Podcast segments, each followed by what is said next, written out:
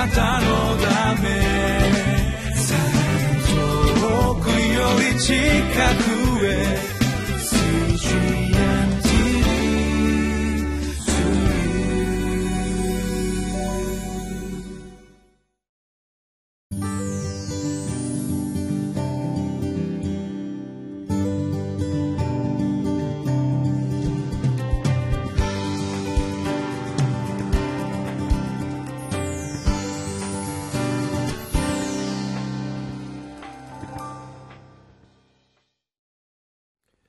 皆さんこんにちは。6月15日水曜日のリビングライフの時間です。私はひばりが丘バイブルチャーチという教会の牧師をしております野田勝利と申します。今日も一緒に聖書の御言葉を味わっていきたいと思います。今日は皆さんお持ちのリビングライフに従って信徒の生活は従順によって完成されますというテーマでネヘミヤ記の8章13節から18節をお読みしていきたいと思います。えー、今日の箇所の中でカリイオの祭りという一つのイスラエルの民のこの伝統的な儀式というものが出てきます。えー、この箇所を見ながら一つ思ったことがありました。私たちのキリスト教会にもさまざまな式典や儀式というものがあると思いますが皆様はいろんな教会の式典をご覧になったことはあるでしょうか？実は案外私たち自分の教会のことしか知らないと思うのですけど結構教会によってやり方が違うことはあるなというふうに思ったりするのです結婚式の式のプログラムの進め方も結構まあ、微妙にまた大きく違ったりする場合も、えー、あります。まあ、私は牧師として今それを司る立場にありますけれどもやはりえー、自分が生まれ育った教会のものがベースにあって、まあ、それをこう再現するというようなあこともこうよくあるわけであります。えー、先日私の妹が、えー、赤ちゃんを出産しましてしばらく経ってから教会で献辞式を執り行いました。まあ、献辞式っていうのは大体牧師が少し子育てについてのお勧めをしましてでえー、赤ちゃんを抱き上げて神様に委ねるお祈りをして終わりという祝福してお祈り終わりということが多いかと思いますが私はどうもそれだけではこう済まないところがあって、えー、私の生まれ育った教会の牧師先生のスタイルをこう再現したくなるんですね。それはまああの子供の頃献辞式とっていうのは結構大切にされていて献辞式の時に歌う賛美歌っていうのはちゃんと決まってたんですね。それを1番から4番までみんなで一生懸命歌ってからじゃないと検事式が始まらない私子供子供はこれもうちょっと短くていいんじゃないかなと思ったりしたんですけど必ずそれをしっかり歌って検事式をしてで、えー、その僕先生はただ祝福をお祈りしてお勧めをするだけじゃなくて、えー、パパママになった、えー、この兄弟姉妹にも必ず証しをさせられてそれぞれの心境や感謝というものが語られたのであります。まあそれが私の中にありますから今自分がそれをする立場になった時にもうさすがに成果は全部歌わないんですけどやっぱり、えー、このお父さんお母さんに証しをしていただいてみんなで喜ぶ、まあ、そういうことを大切にしております。今日はそのイスラエルの伝統というものは一時こうなくなっていたんですけどでもそれをもう一度忠実に再現しようまあ私たちの信仰生活の中で少し、えー、ピンとこないような部分がありますがなんとか自分たちにこう引きつけて学ぶことができたらと思っております。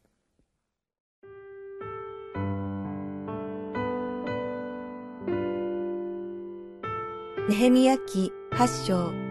13節から18節2日目にすべての民の一族の頭たちと祭司たち、レビ人たちは、立法の言葉をよく調べるために、学者エズラのところに集まってきた。こうして彼らは、主がモーセを通して命じた立法に、イスラエル人は第七の月の祭りの間、カリオの中に住まなければならないと書かれているのを見つけ出した。これを聞くと、彼らは自分たちのすべての町々とエルサレムに次のようなお触れを出した。山へ出て行き、オリーブ、野生のオリーブの木、ミルトス、ナツメヤシ、また枝の茂った木などの枝を取ってきて、書かれている通りにカリーを作りなさい。そこで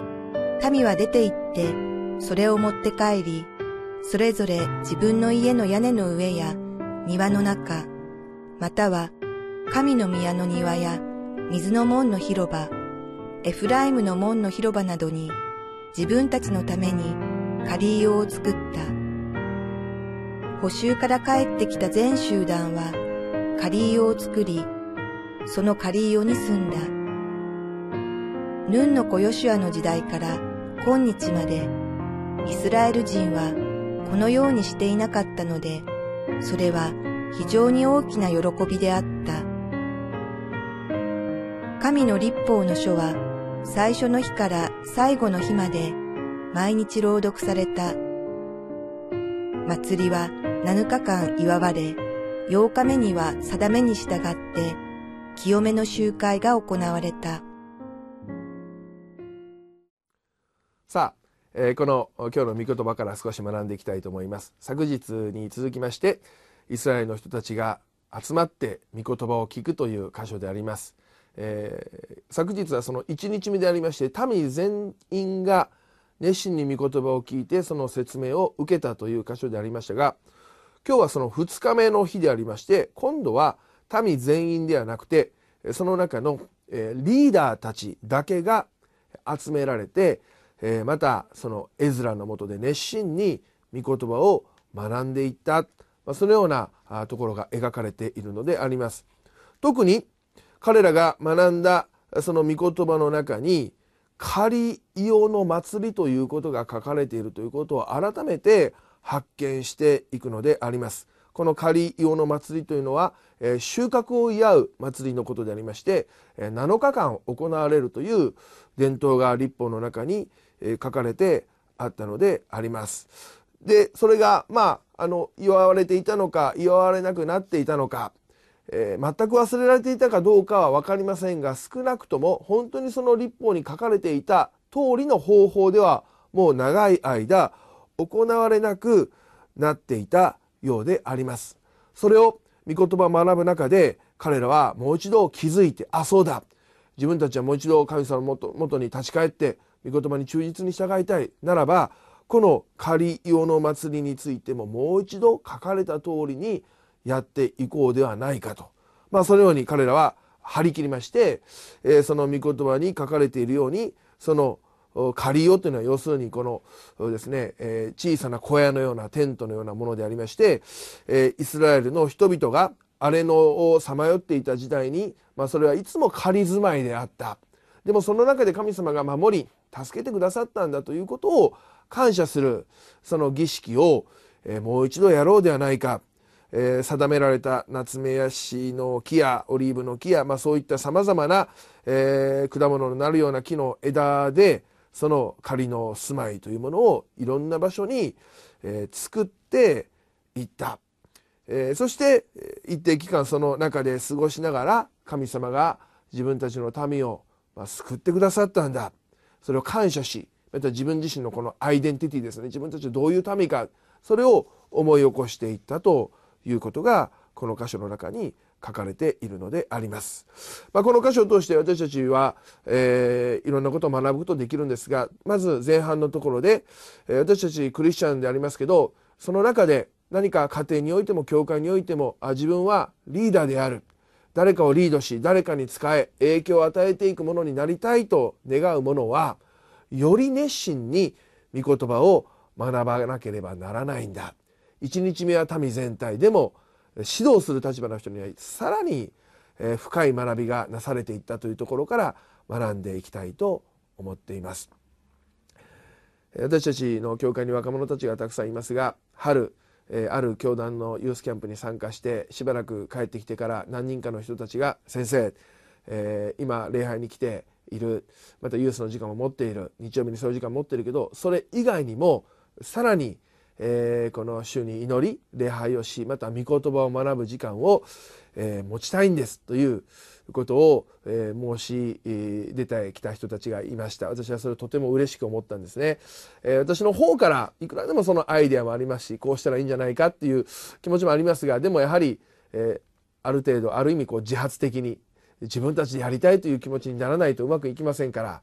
えー、それをわざわざしない場合もあるんですけどでもそうやってそういう意欲がリーダー的な若者たちの中で高まっていることを主に感謝しました。ままたしばらくしましたら今度は、え、教会学校の先生たちがまたこう神様への上かき成長したいという思いが与えられて自主的に子どもたちの時間が終わった後、えー、自分たちでこのバイブルスタディをし始める。そういうことも起こっていることを感謝しています、えー、もし私たちが主にあって成長したいと思うならばいろんなコミュニケーションのスキルマネジメントのスキル一般的なそういうものも必要ですがクリスチャンのリーダーである私たちは何よりも御言葉によって自ら教えられていく。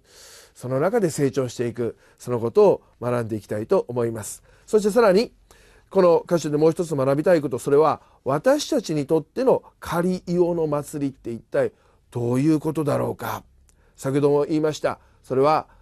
神の民の中で大切にされてきた伝統である。それを再現するということにももちろん意味がありますがやはりここで学びたいことは私たちが過去を振り返って主の恵みに感謝することを何かそれを定期的に行ったりあるいはしっかりと形にしていくんだということだと思います。私の教会では、えー、簡単なものでありますが毎年、えー、証集を発行しています、えー、これも本当にそんなに難しいものでなくて年末にえ、礼拝の中で集まってもアンケートのようにしてその場で書いてもらう。箇条書きでもいい。短い文章でもいいですからみんな持ち帰ってちゃんとして書かないといけないと思うともう書けないのでその場で回収する。まあそれでもそれが冊子になって毎年重ねられていく時にああ確かにこれは私たちの教会にとっての仮用のようなもので大切にしていきたいなと思わされますしまた私は年度末には1年間の教会の写真を集めてスライドショーのムービーを作ります。これも大変な作業でありますけどでもこれが重なっていく時に確かに3年前のもの4年前のものあこれも自分にとっての借りようだな。あ神様が働いてくださったと思い起こすことができるな、まあ、そのように思っているのであります。えー、ぜひ今日皆さんも自分にとっての借りようって一体何だろうか考えていただければと思います。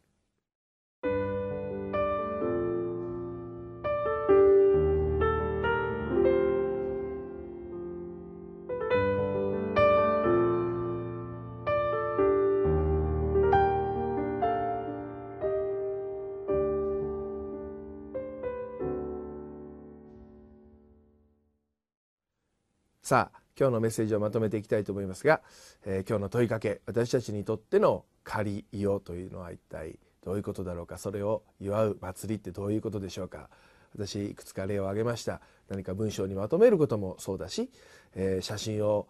集めて一緒に感謝を捧げる。それも大切なことだと思います。いろんな方法がありますね、えー、礼拝で証しをすることもそうでしょう。また何かを感謝して特別な捧げ物をする。その方法は様々であると思いますが大切なことはそれを何か、えー、区切りの時にはしっかりと行うことを形にしていくことを今日皆さんと一緒に求めていきましょう。それをしないということはどこかで私たちが神様に感謝しない恩知らずな歩みへと言ってしまうことにもなりますからこれも一つ私たちクリスチャンの一つの大切的な大切な文化文化である。伝統であると思って歩んでいきたいと思います。一言お祈りをいたします。愛する神様私たちは多くの恵みをいただきながら感謝をすることを忘れてしまいやすいものであります。私たちの祈りの中身を振り返ってもともすれば願い事リクエスト苦しいこと本当に自分のことばかりを祈ってしまいがちでありますが今日の御言葉を通して私たちがそれぞれの歩みの中でいつも仮硫黄の祭り主の収穫くださったものについてそれを感謝して形にしていくということを大切にしていくことができるようにそして私たちの信仰生活の中で恵みと感謝がいつも循環してより生き生きとしたクリスチャン生活を、共に送ることができるように導いてください。主イエスキリストの皆によって感謝してお祈りをいたします。アメン